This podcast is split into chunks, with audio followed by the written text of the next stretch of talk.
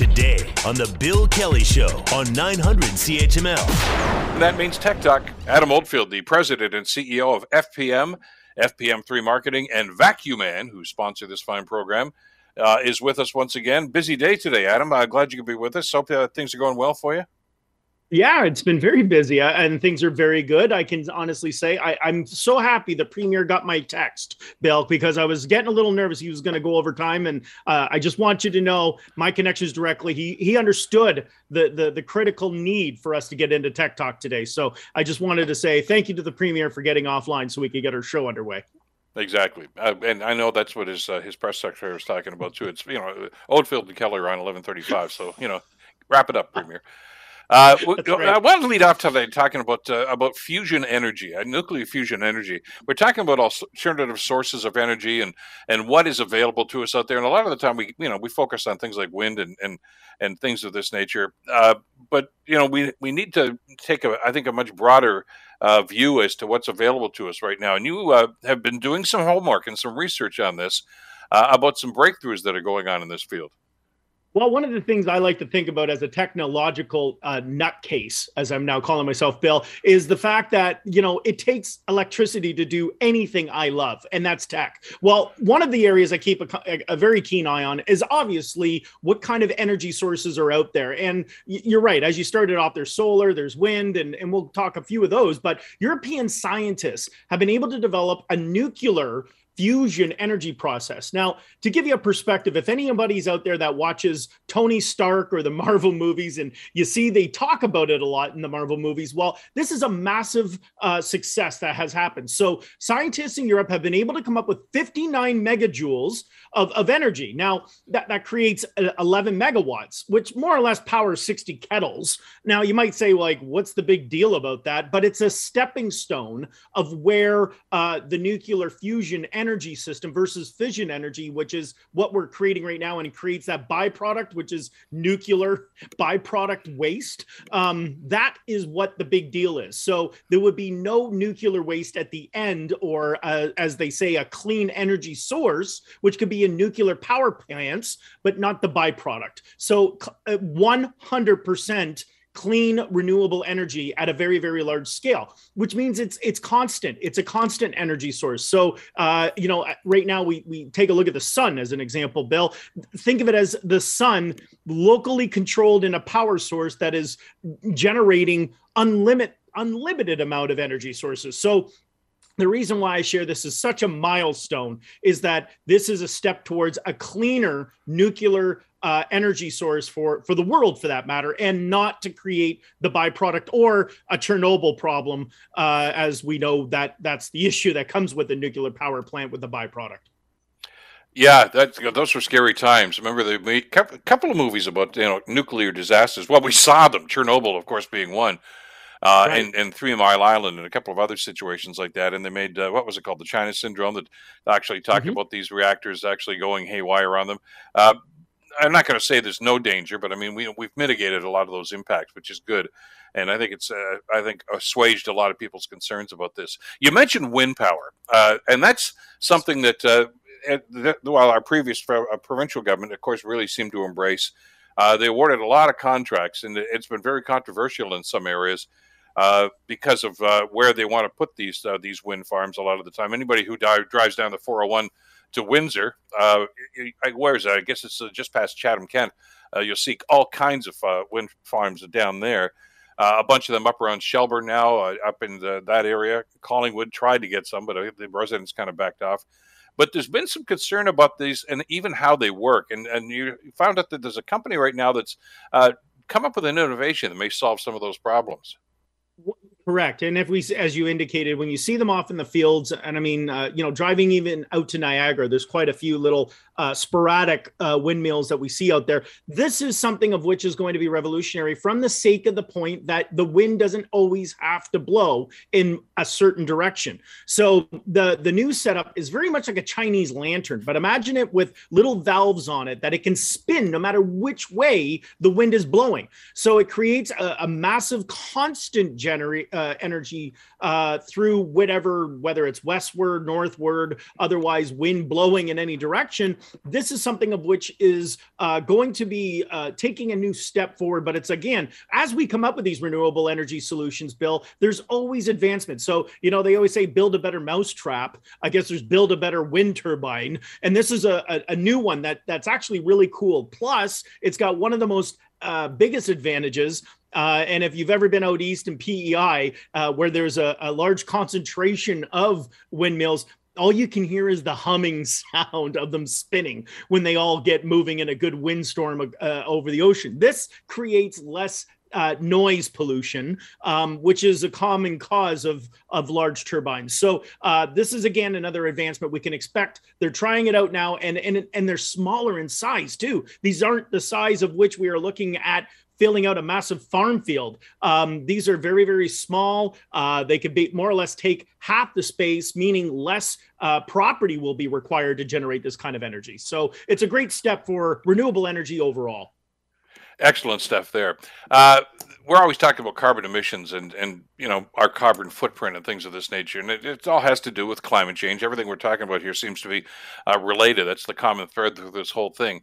Uh, and there's also concern, uh, you know, about the the kind of things that we're creating, of course, with our everyday lives, especially being on electronics, as, as you just mentioned a few minutes ago. We spend more and more time on electronics right now. How are the big guys, the the Microsofts and Googles and others, handling this? Well, you know, the one thing we have to factor in when we talk about energy usage is, you know, w- we think of airplanes. I hear a lot about airplanes, and I've mentioned in the past about airplanes and our aviation and vehicles for that matter, Bill. Like we know that we're moving to an electric car environment. But you know, what has just recently came out by, by uh, researchers is that 60% of the world is online. And, and that's massive when we take a look at how many billions of people out in the world there are. Um, and right now, they are contributing to these 60% of the world is contributing to 3.7% of global greenhouse gas emissions. And they're doing it by scrolling, Bill. If you're scrolling on TikTok, you're scrolling on Instagram, if you're on Facebook and you're looking up and down and going through and you're using your cellular data, it has been now proven that it is a major, major contribution to our greenhouse emissions. So, right now, Google and Microsoft are claiming to try to set up new renewable energy pro- uh, programs similar to the two we just discussed. But if you're sitting on your mobile network and you love your 5G and whoever your provider is gave you a ton of space, space, just know that your phones and your streamings are causing and contributing to the fact of our of our climate change. And, and, so the internet traffic is carbon intensive. I'll give you an example. Tiktok for one minute uses twice the carbon of scrolling one minute on instagram. And and when you take a look at the they've got it right down to the minutia so if you're if you're a tiktok user or you see a lot of people using tiktok and they're claiming we need to do more for the environment I, it's a bit of a double tongue on that one because you're going to be saying well technically you on tiktok are also contributing to climate change problems. So video images they require bandwidth they require streaming. Um, and this is i know it seems very minute, minute but this is a massive contribution. Collectively when 60% of the population is scrolling it's actually using up energy, thereby claiming that it's a carbon producing product. So uh, hopefully our carbon tax is helping contributing to to lessen that bill. I can't speak to the politics to that, but that's what's going on. So that's the background. Okay, yeah, we won't go down that road. Not today, anyway. Uh, now, one of your favorite topics: drones. I, I, you've fallen in love with these ever since these things were developed, uh, and you've always talked about the commercial usage of these, and you've got some amazing stories about that. Uh, and that's ongoing, isn't it? I mean, we haven't talked a whole lot about some of the technologies and innovations, but uh, drones, in many ways, are becoming really a, a, a big part of, of local economies, aren't they? Absolutely, and I mean specifically Elroy Air, which is now global, not just not country based, global. Bill uh, has been uh, launching their autonomous craft, so we can expect to see more and more of these uh, vertical takeoff landing vehicles, drones, if you will. And what's the big deal about these ones is that they can now move shipping containers. So we're talking large cargo, uh, up to 500 pounds, can now be traveling up to 400 kilometers, comparing to other delivery drones, which we know are autonomous and they can only go up to like say 50 kilometers before their charge is down, or they're only able to lift maybe uh, your your Chinese food or a box of pizza. But to put this into perspective, it's going to lessen the amount of time it takes to get products shipped around the globe. So uh, we can, and this is just the stepping stone to this. So the company is called Elroy Air. And to give you an idea, we know that we see, uh, you know, large shipping, uh, uh, you know, uh, ships that are sitting in San Francisco right now having a very difficult time trying to dock. Um, then they got to get onto a truck. Then the truck's got to transport it. Well, you know what? I mean, we got ships at sea and trucks stuck in in Ottawa. This is going to solu- create a solution potentially where shipping uh, containers can be able to be picked up and delivered directly to a warehouse, dropped off, and in a large capacity. So uh, again, when I've been talking about drones in the past, they've always been onesies, twosies. This is a massive, massive take up. And it's not just locally, as I said earlier, this is global. This is something that's just been launched. And we can, I'm just more or less commenting that when you see a large self driving drone with a large shipping container, it's probably going to be this new product, Elroy Air, that's now coming around the, uh, into the market. And, and well, let's talk about the medical uses of, uh, of drones as well, because I know uh, that's something you hinted at in the past, and I guess Toronto General is now starting to do that. I mean, when you get into things like organ transplants, uh, you know, getting the organ to to the uh, intended recipient is critical. It's got to be done very, very quickly. Uh, you can't rely on city traffic, and drones would seem to be the obvious answer.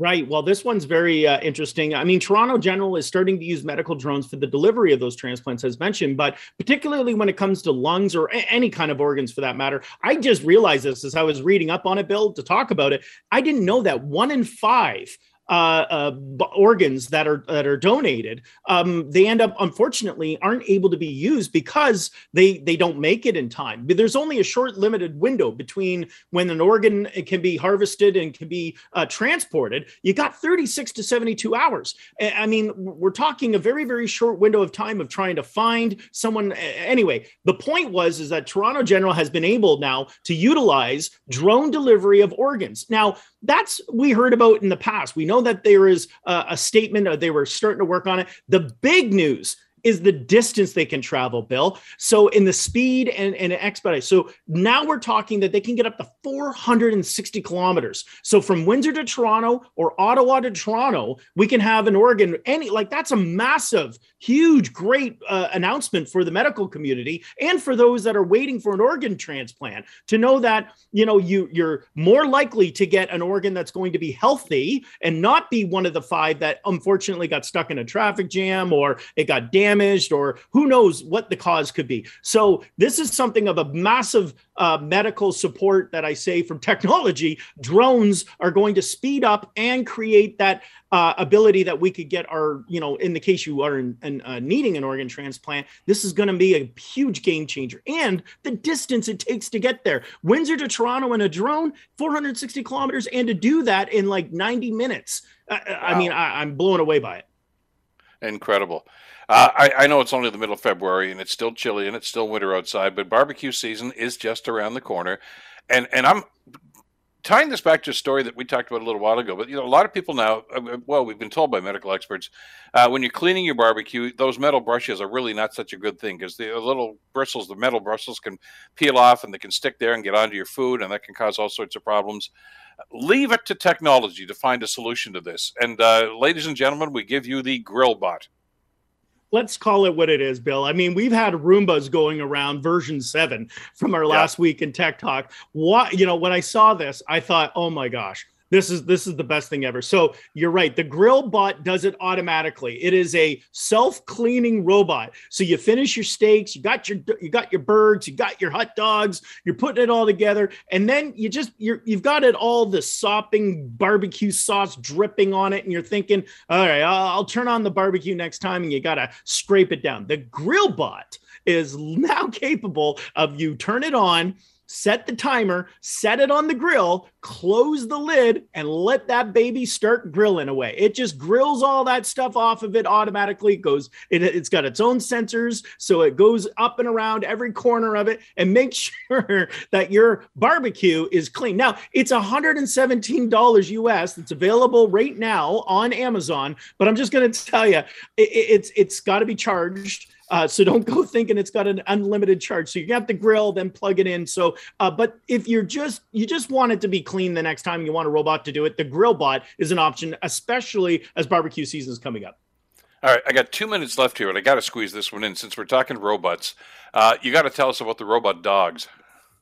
Yeah, well, the the uh, Homeland Security has just started to announce that they're going to be using. Uh, if you remember Boston Robotics, we've seen videos online. It's robot dogs, um, and you know you wondered, oh, where is this going to be used? Well, Homeland Security has just ordered uh, hundreds of robot dogs to check and walk the border and they have a sensor that more or less checks their camera. Uh, they are now uh, uh, ro- censoring based on, um, you know, if, if illegals are crossing into the U.S. from Mexico. These four-legged robots are going to be patrolling up and down um, and notifying, obviously, Homeland Security should there be a concern. So um, the days of which we saw the uh, Black Mirror uh, episodes on Netflix are now here in effect. That's got to be scary. I, I I'm freaked out and I'm just talking about it.